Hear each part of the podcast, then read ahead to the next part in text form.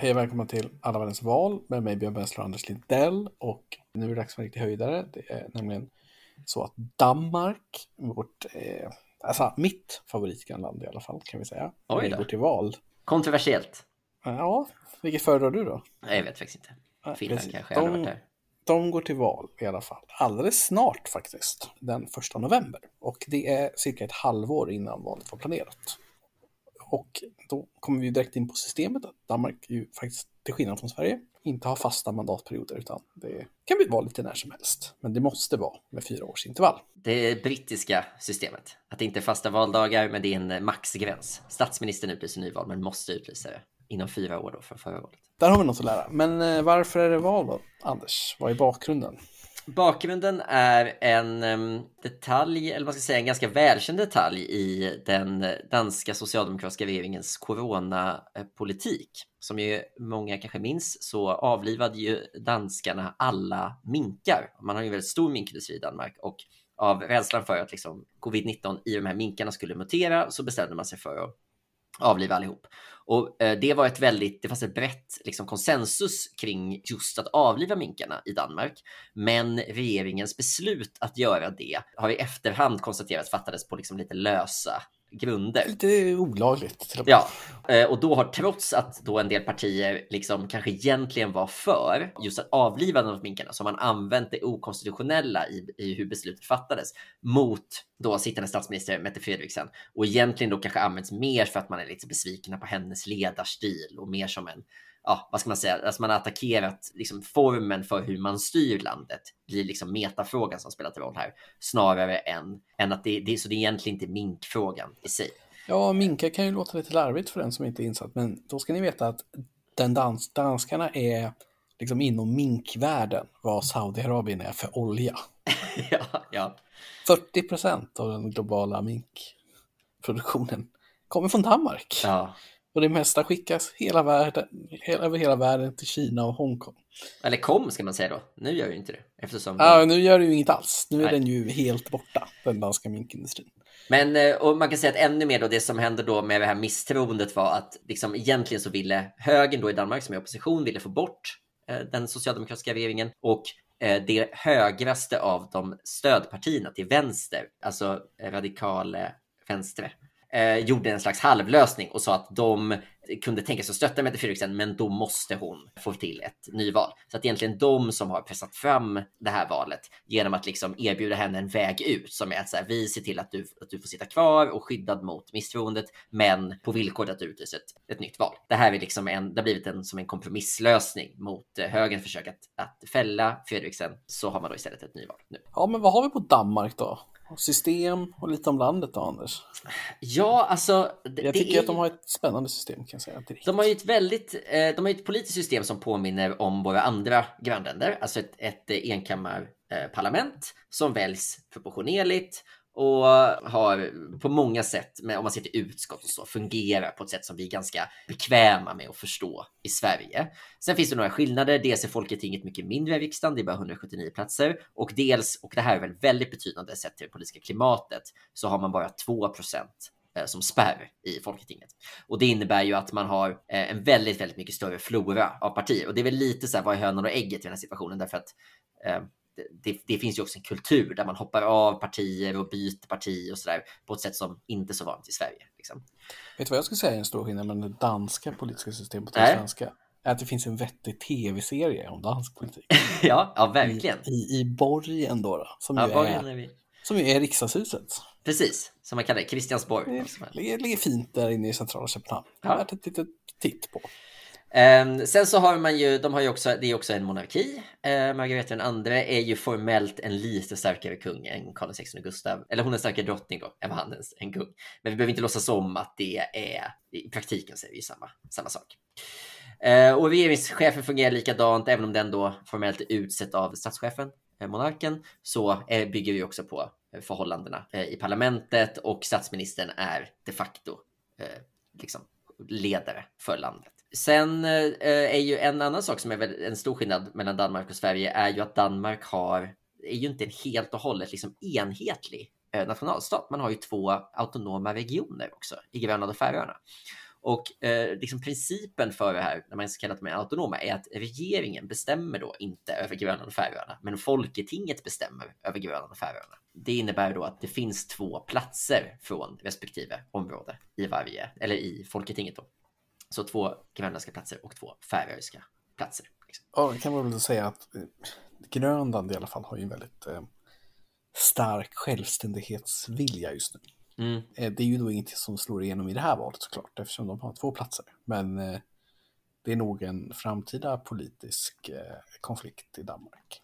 Ja, och det känns som att det har varit mycket mer än mot Färöarna också så här. Man pratar om hur negligerad den grönländska befolkningen har varit och att det varit ganska så här, socialt utsatt och sånt där. Så är ju behandlingen av grönländska, eller liksom invånarna på Grönland och inuiterna på Grönland påminner ju mycket mer om debatten om så här, behandlingen av samer i Sverige. Medan Färöarna, upplever jag i alla fall när man läser, ett mycket mindre det finns mycket mindre spänningar i den.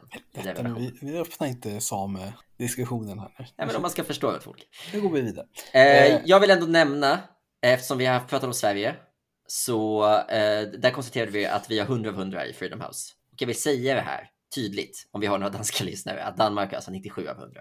De har inte 100 procent av poängen man kan få i Freedom House-bedömning. Det- de får lite, lite eh, backning på är då det som kallas civil liberties här, där Freedom House anmärker på att man har en del rakt av diskriminerande formuleringar i en del lagar kring de här. Det som har varit internationellt eh, känt är ju de här anti-ghetto-lagstiftningen eh, och behandlingen av asylsökande. Ja, och behandlingen av asylsökande kommer vi gå in på när vi snackar lite frågorna sen. För där finns det ju ett, ett förslag som ligger på bordet som är rätt kontroversiellt. Och sen kan man ju säga att Danmark är med i EU också då varit en- och har väldigt konstig relation till EU, mycket konstigare än Sverige. De har liksom massa opt-outs, massor med grejer. Ja, just det. De hade ju en folkomröstning eh, nyligen om det Ja, här med, om att med de är den här militär. Yes, exakt. Och de har en jättekonstig opt-out gällande invandring också som gör att de kan ha den här Rwanda-lösningen vi ska snacka om snart. Och sen har de ju väldigt viktigt i schemat Sverige att den danska kronan är ju fast växelkurs mot euro. Så att den danska kronan är ju blivit, går ju isär mot den svenska. Just det, för att den rör sig ihop. Och det skapar en typ av annan ekonomisk dynamik. Men eh, ska vi snacka lite om Danmarks historia då, Anders? Det tycker jag verkligen. Jag skulle vilja säga eh, en sak innan, för nu kommer du ju, det här blir ju ändå en Björn Bensler eh, föreställning. Och jag skulle vilja börja den, jag skulle öppna den med ett citat från The Man Himself som jag fick här för bara en timme sedan. Du skrev till mig att det som var spännande med Danmark är att några av världens äldsta politiska partier går upp mot några helt nya. Och det tycker jag är en väldigt rolig, det är en kul beskrivning av liksom just Danmark, den här blandningen mellan så här otroligt stabilt, historiskt tungt demokratiskt system och å andra sidan ett, vad ska man säga, ganska latinamerikansk inställning till liksom, partipolitisk lojalitet och liksom, demokratiska eh, strukturer. Så det, den spänningen tycker jag är väldigt kul eh, och gör ju att Danmark inte alls påminner om våra andra grannländer, liksom Norge och Finland. Ja, men det känns lite mer kontinentalt Danmark. Verkligen. Bild- Bilden av hela Danmark är att det är lite mer liksom, kontinenten. Och det är också bilden när man är i Danmark. Så det är härligt. Men eh, ska vi dra det första, liksom, man ska säga så här, den största skillnaden mellan Danmark och Sverige historiskt, Mm. skulle jag säga, och det är egentligen inte min spaning, men det är från eh, en bok jag läste, men att Danmark, till skillnad från Sverige, har en successiv historia av att liksom, ha blivit mindre. Så Ah, stora delar av Danmark är liksom borta, som har varit Danmark. Så Gotland, Halland, Blekinge, Skåne, Norge har varit danskt och delar av norra Tyskland var danskt och allt har liksom, Danmark har liksom över de senaste 600 åren blivit kontinuerligt ett mycket mindre land. Och det präglar liksom landet ganska tydligt och historien. Medan Sverige har ju under den här perioden blivit ganska mycket större och sen försvann i Finland och så. Men om man tänker så här, den danska staten har verkligen blivit mindre. Men eh, det, det tyckte han präglade den nationella historien på något sätt. Det skiter vi i nu. Men då ska vi snacka demokratins historia i Danmark och vi ska försöka göra det här ganska fort. Men eh, den demokratiska historien i Danmark börjar ju säkert långt tidigare, men i den här diskussionen så börjar den år 1848, som ju är revolutionernas år i Europa. Och det är ett viktigt år för demokratin i Europa på ett sätt. Och för den som inte orkar läsa på om det, så det som alla revolutionära rörelser i Europa typ vill 1848, det är att de vill ha en konstitution. Det är liksom det som är det liberala målet. Och eh, Danmark har då också en revolution 1848 som inspireras från kontinenten såklart. Mm. Och i den situationen så är det så här att det som jag nämnde alldeles nyss. Danmark hade två tyska, som idag är del av Tyskland då, områden som heter Schleswig-Holstein. Och det är där, det är Schleswig-Holstein som det börjar kura lite där, 48. Mm. De vill helt enkelt ha en ny konstitution eller så lämnar man Danmark och joinar Tyskland. Typ. Och då blir liberalerna i Köpenhamn svinrädda. Och det blir de av en anledning. Det är för att de är rädda för att de konservativa ska göra upp med Schleswig-Holstein. Som innebär att de lämnar Danmark men att det absolutistiska styret, alltså oinskränkt kungamakt i Danmark, rullar vidare. Så de liberala snackar ihop sig på partiexpeditionen, gör lite ryggdunkar och smyger med rädsla upp till palatset och ber om en audiens med kungen. Kungen bjuder in dem och säger men tjena och berättar för dem att alla deras krav har tillmötesgåtts. Han har sparkat den konservativa regeringen, en ny regering bildas och Danmark blir en konstitutionell monarki. Så de konservativa, år... var alltså, de konservativa var beredda att offra liksom, ja. territorium för att få behålla absolut makt? Det var vad Liberalerna var rädda för, men det var de ja. inte. Utan de eh, gick till mötes med Liberalerna, det absolutistiska styret försvann och Danmark blev helt plötsligt en liksom, konstitutionell eh, mm. demokrati eh, med en monark då, istället. Och det här gick jävligt fort och det var oblodigt, vilket ju till skillnad från alla andra revolutioner var. Sen är det ju inte oblodigt, för de här tyska, de sket ju det här och ville ha en annan konstitution, så då blev det krig med dem istället. Och ett snabbt inbördeskrig med en komplicerad lösning som öppnade upp för framtida problem nåddes strax efter. Men det här mynnar ut i 1849 års konstitution. Den bygger då på att kungen delade sin makt med ett folkvalt parlament som hade ganska utvidgad rösträtt inte såklart eh, liksom full rösträtt. Till exempel får kvinnor först rösta 1915, vilket ju är fyra år tid, sex år tidigare än i Sverige för den med historisk. Mm. Men man kör två två eh, hus i parlamentet, ett landsting och ett folketing. Det landstinget var ett mer konservativt överhus och som tog över ansvar för lagstiftning och beskattning. För den intresserade av Sverige så är det ju det system som Sverige hugger in på 1866 med en riksdag med två kammare med en direktvald och en icke direktvald. Kungen bildar regering, utsåg ministrar och sånt där. Liksom. Eh, men rösträtten i det här första steget var ganska bred och nästan alla män med någon typ av egendom kunde rösta. Och det här blev en jäkligt viktig skiljelinje. För liksom, i Sverige så var ju alltid frågan i demokratin att det fanns en grupp som ville utöka rösträtten och en som ville hålla emot. Här finns det eh, några som vill minska rösträtten och några som vill mm. utöka. Och mm. den spänningen slår igenom först 1866 då det blir en ny konstitution i Danmark. Det bygger på att de liberaler som tog makten 1849, de blir av med den efter att Danmark förlorar sina tyska provinser till Tyskland i ett katastrofalt krig. Och då tar de konservativa makten och tar chansen att göra om saker. Och de styr Danmark fram till 1902. Och det är nu en skicklig jävel som heter greve Fris Frisenberg kommer in på scenen. Vad har du på han Anders? jag älskar hans namn. Ja, för det här var svårt att förstå även om jag försökte läsa både i en bok och lite online om hur i helvete han lyckades få småbönderna med sig på den här nya konstitutionen som han trycker igenom 1866, som ger förändrad struktur på överhuset som gör att den blir indirekt vald via kommunerna med en viktad rösträtt som gör att de rikaste landägarna kontrollerar hela överhuset helt plötsligt. Och småbönderna får ingenting i utbyte mot det rent konstitutionellt. Så från 1866 och framåt så lyckas den liksom landägande eliten kontrollera hela överhuset. Och det vinner de utan att ge upp någonting. Mm. Och när småbönderna då inser det här i början av 1870-talet så bildar de det liberala partiet Vänstre. Alltså vänster i sin kamp mm. mot storbönderna. Och det är ju då det partiet som finns idag. Mm. Och det är då vi snackar att det är ett av de äldsta. Och det är ju då många, om folk som har en spaning om dansk politik har spaningen sjukt att det stora högerpartiet heter Vänstre. Men det är alltså för att de bildade sig. Det är inte sjukt alls. De föddes ju till vänster i politiken. Det var bara att ja, det var en annan typ av höger på den tiden. Mm. Och deras stora politiska mål är att då införa parlamentarismen på riktigt. Och eh, den konservativa som leds av en riktig räv som, heter, som efter liksom några år heter Jakob Scavenius Estrup som rattas som statsminister i 20 år från 1875 och framåt. Mm. Och de är i evig strid. Liberalerna, vänster då, de försöker alltid under huset. De vägrar acceptera budgetar, de vägrar rösta på förslag, de vägrar, alltså de håller på liksom. Allt för att få bort Estrup, som ändå så här, som en sann parlamentarist, navigerar sig runt allt. Och efter 20 år så har liksom de här nött ner varandra. Och de mer moderata delarna av Liberalerna och Höjre, som är högerpartiet, kunde liksom mötas i en kompromiss som byggde på att Estrup skulle avgå och aldrig mer vara med. Och Liberalerna fick ju upp sin hjärtefråga om någon typ av normalt parlamentariskt arbete temporärt.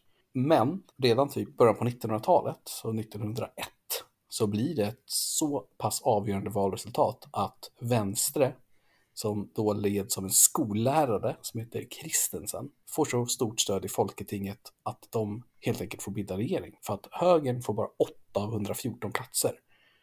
Och det räcker ju inte att man då har överhuset om man bara får liksom 8 platser. Mm. Så från 1901 så slår parlamentarismen igenom i Danmark.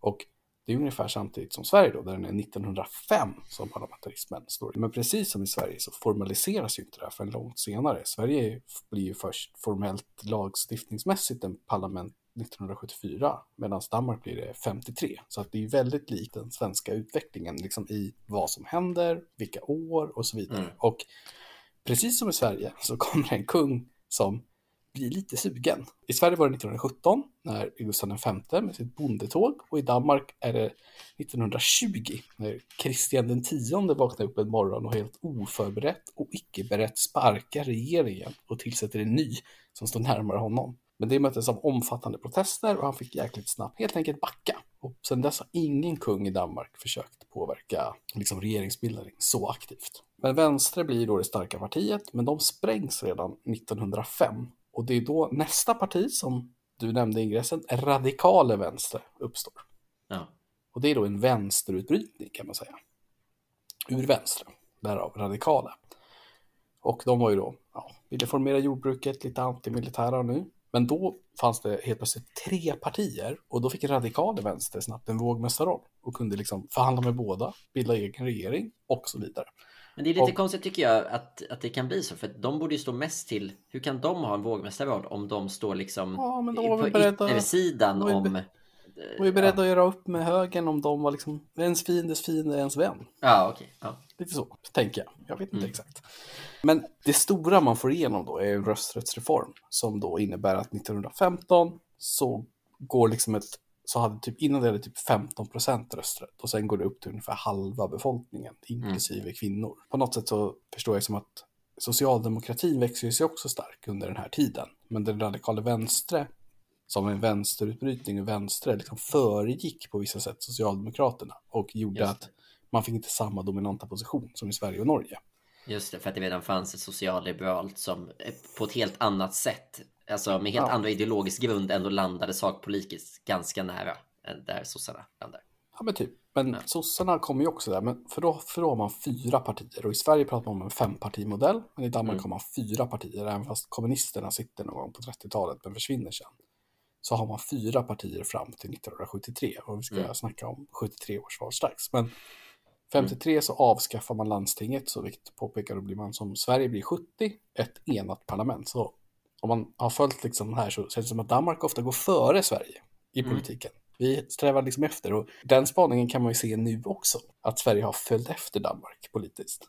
Det var, eh, jag lyssnade på Europapodden lite inför. De pratar om exakt det. Att det är som att Danmark alltid gör allting precis innan. Även liksom ideologiskt. Att saker alltid dyker upp i Danmark först och blir liksom ideologi i Sverige efter. Tycker jag var ja, kul. Ja, men det är lite de liksom sätter tonen för oss på något sätt. Mm.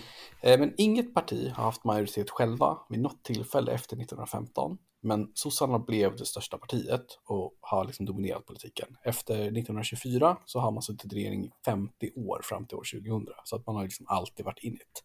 Och sossarna i Danmark är väldigt lika i Sverige i sin ursprung. Man kommer från fackförbundet, det kommer från 1870-talet, fackförbundet bildar en politisk gren och så vidare. Men till skillnad från Sverige så är sedan 96 så är den formella kopplingen bruten ah. mellan S och eh, fackförbundet. Så det är som att i Sverige skulle då LO och S helt enkelt inte vara samma organisation.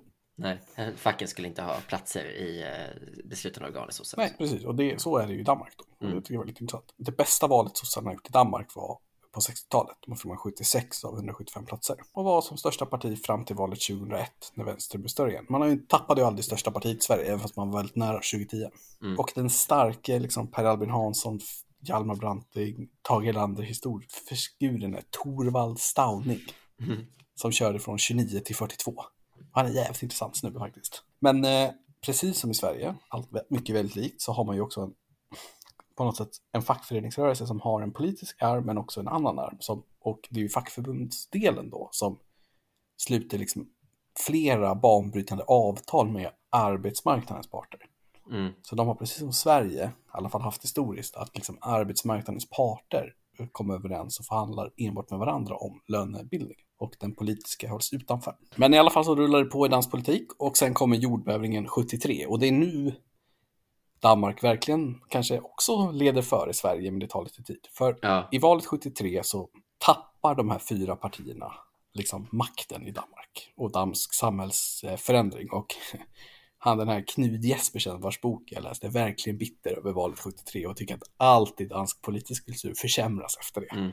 Och liksom det här stora parlamentarismen av givande och tagande ersätts av kortsiktiga konfliktorienterade politik med smalare partier och så vidare och fler val och liksom det är konsensus Danmark som har byggt det här folkhemmet och den här starka staten där liksom näringsliv och arbetare har samarbetat på något sätt även fast man såklart inte har varit överens ersätts av en politisk kultur som blir liksom något annat och är ganska lik den som kanske är i Sverige idag då. Att man liksom det börjar komma in massor med partier det är mycket fler val tonen blir hetskare och det är liksom partier med helt andra idéer och det som händer 73 är ju att Fremskrittspartiet slår Mm. igenom, som är ett skattepopulistiskt parti. Och de finns väl inte riktigt kvar idag, men deras efterföljare finns med. Vi ska strax dra spelfältet, för det finns liksom ett danspolitik innan 73 och ett efter som bara är mer och mer fragmentering. Och även om typ alla stora partier från då är kvar, så är de ju ja, som störst 25% partier, inte något annat. Mm. Och sen turas de lite om vad det. Vänster var liksom nere och vände på 10%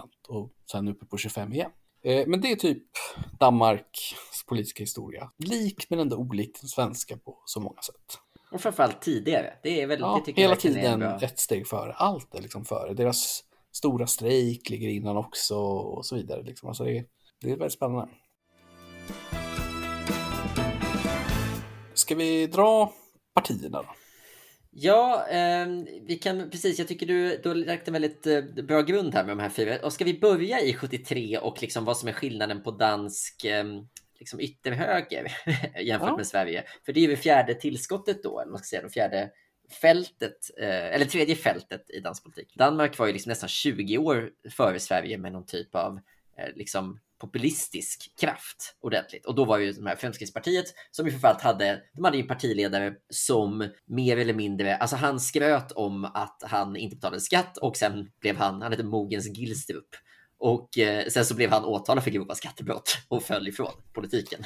Och då man.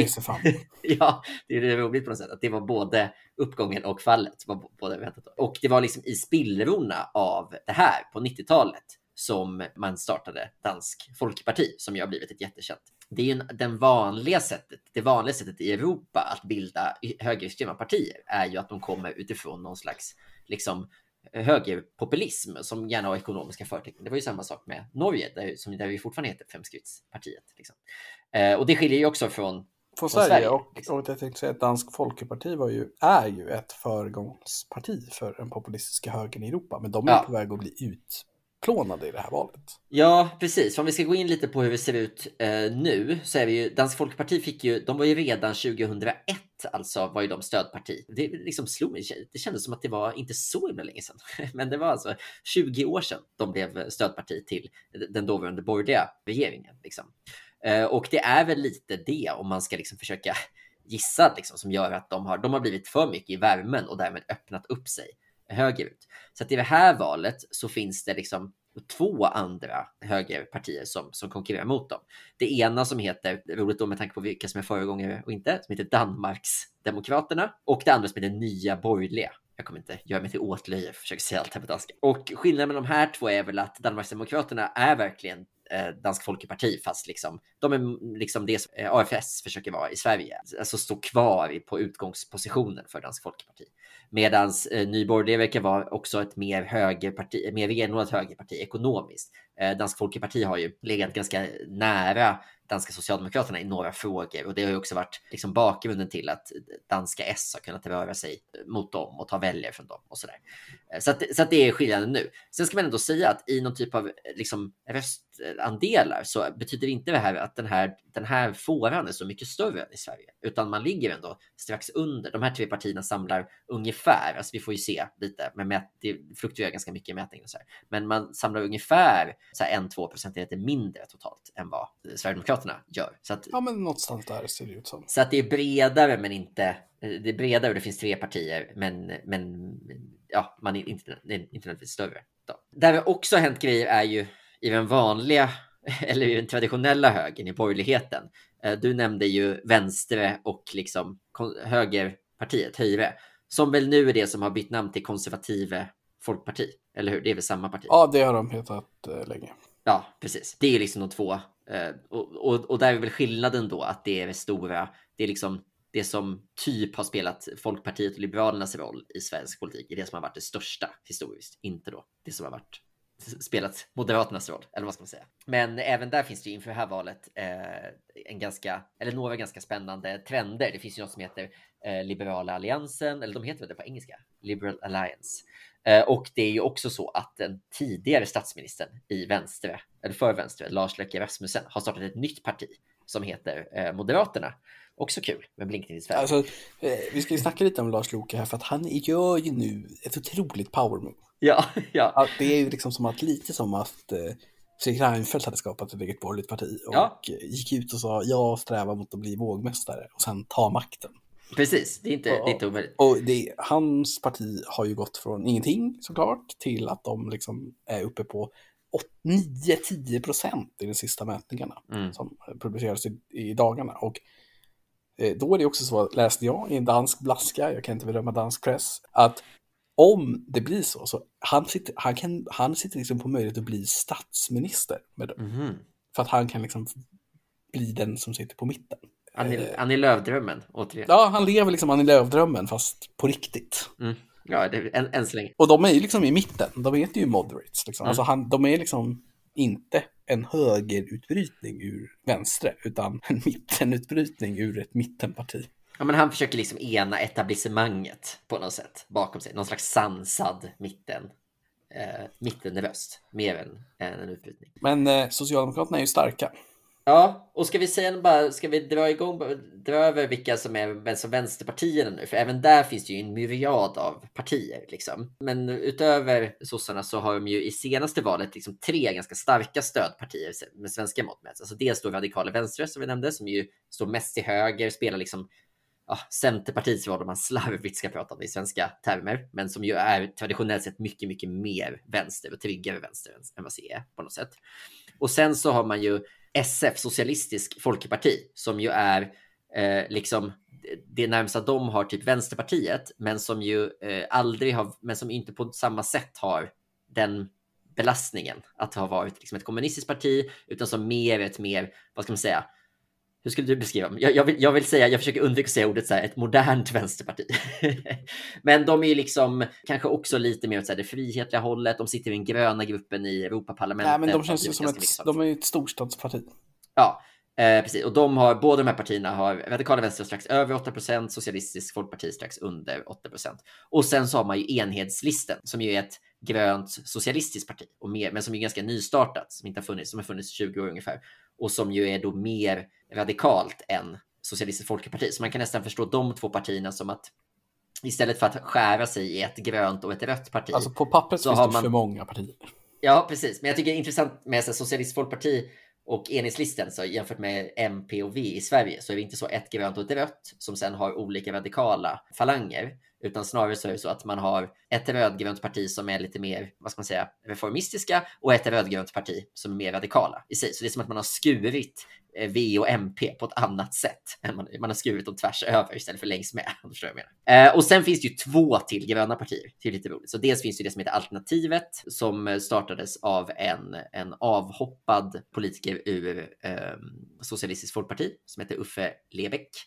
Och sen så finns det då något som heter um, vad heter det, nya gröna, fria gröna, som också startades av Uffe Elbeck, som alltså har startat, har hoppat av två gånger startat ner. Och nu har han inför det här valet gått tillbaka till alternativet.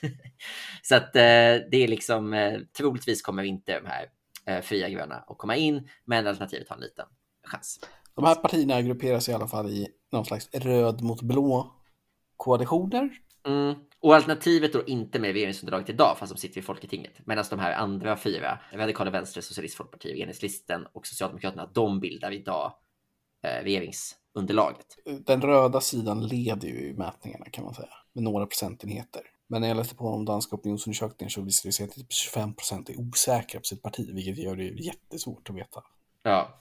Så att eh, vi får se helt enkelt. Ska vi som, som liksom lojala mot eh, liksom, detaljerna här också säga någonting om de, eh, de regionala partierna så kan man säga att tre av fyra av de regionala rösterna, alltså båda grönländska partierna och ett av de färöiska är en del av regeringsunderlaget idag. Så att det är två socialdemokratiska partier kan man säga från Färöarna eller från Grönland och eh, ett då från Färöarna. Och sen så finns det ett mer konservativt parti från eller borgerligt parti från Färöarna också. Men det är så konstigt för att de verkar ju vunnit sina mandat på typ 24 procent överallt. Mm. Alltså man mm. behövde inte så mycket för att vinna Färöarna. Nej, nej, så verkar det. Men det, de, det blir lite annorlunda eftersom de har så få. Då. Ja, onekligen. Men så totalt, om man tycker att det låter rörigt så är vi för att det är det. Är alltså 14 partier totalt i Folketinget. Så det är ju verkligen eh, på så vis en helt annan en helt annan logik än i svenska. Och flera av de här som vi började med att säga är ju också nystartade och det kan absolut komma in helt nya partier i Folketinget nu. Till exempel då de här liberala eh, alliansen som jag nämnde lite kort och Danmarks demokraterna för all del. Vi snacka lite om Mette eller? Partiledaren för Socialdemokraterna och den sittande statsministern mm. Mette Fredriksen är ju en eh, intressant politiker, ska vi säga det så? Mm. Hon är väl en av kanske, alltså hon och Lars Luke Rasmussen mm. är ju, det är väl de två kända här, eller? Ja, det Eller känner har ju... du något för liksom, vem skulle bli statsminister annars? Liksom? Jo, men eh, eh det är en historia i sig. Men eh, Sören Pappen-Poulsen har ju seglat upp, både upp som en sol och ner som en eh, dansk liten pannkaka. Eh, så det, det är en spännande tredje man. Men jag tycker vi kan, vi kan vänta med honom lite. Eh, men vi kan tisa med att det finns en till. Det finns en till. I alla fall är ju Mette Fredriksen intressant. Ja. Den andra kvinnliga statsministern då och den yngsta när hon tillträdde. Mm. Och hon har ju gjort ett intressant politiskt projekt på så sätt att hon har ju tagit sitt parti tydligt åt höger i invandringsfrågorna. Mm. Liksom en dörr som gläntades på av föregångaren, Helle Thorning-Schmidt, så hon liksom ja, gått igenom med full fart. Det finns ingen, ingen utlänning som har påverkat debatten inne i det svenska socialdemokratiska partiet så mycket som Mette Fredriksen. Nej, men det kan jag inte tänka mig att det finns. Hon känns, tycker jag, när man läser lite om henne och bilden man får, som mm. en jävligt eh, målmedveten politiker som gillar att vara statsminister. Men är din bild att, att det är hon som, jag vet inte så mycket om danska, så såna, är din bild att det verkligen är hennes projekt, att det är hon som har bestämt sig? Det är inte att det fanns sådana vindar och att hon var bäst Nej, det fanns nog sådana vindar som hon seglade på. Liksom. Jag menar, hon har ju ändå en sån här bakgrund som många har, har ju varit med liksom, något fackförbund och sådär. Liksom. Och hon har ju ministerbakgrund innan. Men vill du beskriva vad som är speciellt då? För att det som på något sätt så um det, det, har ju varit ett gammalt knep för krisande socialdemokratiska partier att man rör sig höger i den ekonomiska eh, politiken, om man pratar om så. Blue Labour som är tydligaste exemplet. Men vad är liksom, vad skulle vara, eh, för det som är grejen med sossarna i Danmark är väl att de inte rör sig så mycket ekonomiskt, utan att det är just i invandringspolitiken som man har flyttat sig och har man kombinerat det med någon slags vänsterpolitik i de ekonomiska frågorna. Ja, alltså jag har inte järnkoll på de ekonomiska frågorna, men alltså den ekonomiska politiken i Danmark verkar ju vara väldigt annorlunda än i Sverige. Mm. Den verkar vara mycket mer fokuserad på, alltså eftersom de har flera sådana här skattepopulistiska partier, mm. så verkar det vara liksom att gå till val på höga skattehöjningar eller överhuvudtaget skattehöjningar verkar ganska svårt. Så att min bild är att de frågorna är inte så stora i debatten, utan att det handlar ganska lite om det. det här, hela det här valet är lite likt det svenska tycker jag, att det handlar mycket om vem ska bilda regering snarare. Och om man då har liksom eh, ena alternativet då är eh, Fredriksens då socialdemokrater och det andra är eh, Lars Løkke Rasmussens mittenlösning som ju då också kommer behöva någon slags socialdemokrater. Så har ju det liksom högerhoppet har ju stått till konservativa folkparti, alltså det traditionella starka eh, högerpartiet. Och de har ju sedan eh, några år nu en, liksom en väldigt framgångsrik partiledare som liksom har tagit över ledartröjan från vänstre som det stora eh, högerpartiet. Och det är ju den här Sören Pappe Poulsen.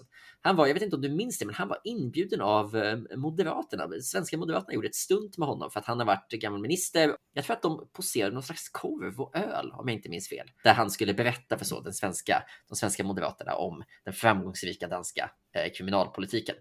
Eh, men han har också liksom gjort sig ett, ett namn i Danmark och konservativ folkparti har alltså haft, ja, legat lite höger med vänster ganska mycket och pikade i liksom slutet på sommaren omkring 15 procent.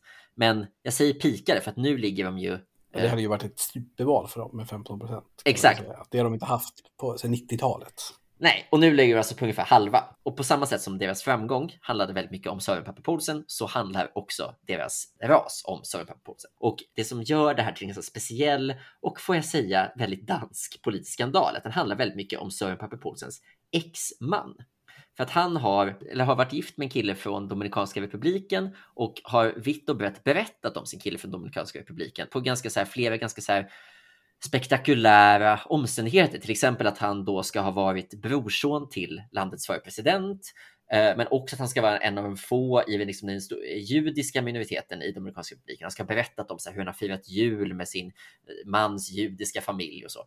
Eh, och sen visar det sig att ja, på något sätt så har den här exmannen ljugit om om massa saker. Eller så har det varit stora kommunikationsproblem mellan makarna. Men i alla fall så har det här börjat granskas, de här olika anekdoterna om den här exmaken. Och det har, gjort, har skapat en som bristande trovärdighet hos eh, statsministerkandidaten.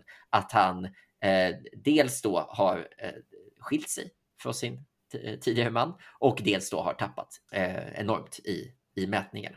Så det är ett ganska speciellt uppgång och fall för en, för en politiker och en statsministerkandidat får man ändå säga. Ja, och hans sexualitet har ju, är ju ändå något som vi kan inte undgås att nämna i varenda gång det är en artikel om honom. Nej, för det, det är väl också fortfarande lite, jag tänker att det till och med i Danmark är lite spännande att en homosexuell man också tillhör det stora konservativa partiet. Att det inte varit lika spännande om han var, tillhörde eh, kanske vänster eller radikal vänster. Ja, vad finns det annars för frågor då, Anders, som diskuteras? Det är ju lite den här sprängningen har jag ju läst mycket om, alltså av gasledningarna utanför Bornholm. Eh, ja, just det. Alltså Ukraina-frågan och naturgas och energifrågan och sånt där är ju i centrum ändå liksom. För detta. Ja, precis. Och sen så, och sen så har ju coronadebatten känns det som blossat upp igen för att man har varit missnöjda med Fredriksens hantering av det. Eller, och så. Uh, och vad är det mer? Och sen är det väl ständigt den här frågan om migration. Den fortsätter väl också att leva ganska mycket. Ja, ska vi ta upp eh, Rwanda ja. eller? Jo, ja, för det, det, det, var ju tydligen diskuterat i debatten sist och de är bred enighet i mitten i alla fall om att eh, Danmark har ju då skrivit ett avtal med Rwanda som bygger på att asylsökande som kommer till Danmark ska kunna skickas till Rwanda och få sin behandling av sitt asylärende i Rwanda. Och det är alltså var man än kommer ifrån. Så ja, var man en eh, ukrainsk flykting skulle kunna hamna i Komma till Danmark Kigali. och den danska staten flyger ner dem till Rwanda. Mm. Och där hanteras det. Och då får man liksom vara i Rwanda medan, ja. Har inte Storbritannien någon sån här lösning Jo, eh, de har, exakt, de har en ja. liknande deal med Rwanda också. Så Rwanda har ju hittat en nisch här. Ja. Och det är ju då väldigt mycket konstigt om det här är eh, i linje med Europeiska domstolen för human rights och de här grejerna. Men om vår studie av Danmark säger oss att Sverige, dit Danmark går följer Sverige, mm. Mm. så kan vi ju räkna med eh, även att en svensk migrationsverket snart har ett kontor i Kigali. Ja, det här är, liksom, det är på något sätt den sista. Tidigare har man ju fått, de har ju fått kritik för att man har eh, delat på eh, par som kommer som flyktingar. Det är ju väldigt oh, minst sagt okonventionellt att man gör det, alltså man inte får inte blir bedömda ihop, men också alltså inte får vara ihop under processen. Men sen så också det stora kända har ju varit det här med att man tar liksom smycken från eh, och, och värdesaker från flyktingar som kommer. Att det har varit liksom direktiv. Det har ju varit till exempel nu att de har fått liksom, det blivit ett problem när de måste följa lagar som de har satt liksom på plats för andra flyktingar, men sen inte riktigt varit lika sugna på att göra det med ukrainska flyktingar till, till Danmark till exempel, så har, har ju blivit liksom missnöje när de plötsligt måste följa sina lagar eh, även mot eh, ukrainska flyktingar. Så att det är ju som att det ständigt, det pågår ständigt saker som blir nyheter i Sverige, men man undrar hur, stor, det känns inte som att, de, att det är så stora grejer, utan att det verkligen är, finns ett konsensus ja, Den är ju kontroversiell den här Vanda-grejen. Den är ju, partierna ute till kanten i vänster är ju väldigt skeptiska. Och eh, jag tror att radikal vänster också är det. Och de, det är väl en, de kommer inte stödja det. De har sagt att de inte kommer stödja det. I, det är liksom en kabinettsfråga för dem, eller var. Nu blev det ju minkarna, men... ja, men Fredriksson, statsministern, är ju definitivt för det här. Ja. Det är oerhört effektiv symbolpolitik, måste man ju säga. Sen kanske vet man inte om de behöver eh, leverera på det. Men de har också ett fängelse på Balkan någonstans tappat mm. landet nu. Där liksom, det sitter fångar som efter sitt avtjänade straff kommer ändå utvisas ur Danmark. De blir ja. liksom förvaret utomlands. Och det är också en grej som Sverige har tittat på. Så det är ju liksom, här leder ju Danmark västvärlden i liksom att vara mest anti-invandring och tuffast mot flyktingarna. Om man vill veta vad nästa steg är i svensk invandringspolitik, liksom, efter halveringen av kvotflyktingar eller minskningen av kvotflyktingar och sådär, då ska man kolla på Danmark. Det är din spaning. Ja, det är nog inte bara min spaning. Försökte elevera dig lite. Vad, hur tror du att det går då? Den här valrörelsen? Hur tror du det slutar? Det, det är ju en vecka kvar ungefär. Jag tycker det känns jättesvårt att säga, men eh, jag tror på en vågmästarroll för Lars Luke Rasmussen. Och sen vet jag inte ja. vad som händer. Så är frågan om han kommer. Men vad skulle vara liksom om Mette Fredriksen? Det känns som att det är väldigt svårt att avgå som statsminister och sen vara kvar i någon slags stöd Alltså att partiet ja, som ja. har statsministerposten skulle gå över till någon slags stödroll känns ju väldigt... Ja, men eh, ja, ja, jag vet inte hur det kommer bli. Vi får se helt enkelt. Men jag tror inte att de tar en liksom, seger. Nej, just det. Det troliga är att vänstermajoriteten på något sätt försvinner och att det alltså, snarare blir någon typ av mittenlösning. Liksom. Ja, men typ så. Ja, nej, men det är väl ändå, det är också troligt med tanke på då den här imploderingen till höger med papper på Ja, ja, men det var Danmark då. Ja. Eh, vad kommer vi tillbaks med nästa gång? Ja, fan det har vi inte pratat om. Ska vi göra Israel? Eller annars är vi i USA. Ja, vi får se helt enkelt. USA det... blir det i alla fall ett litet avsnitt om. Det blir definitivt ett avsnitt om det amerikanska mellanårsvalet. Vi hörs då helt enkelt.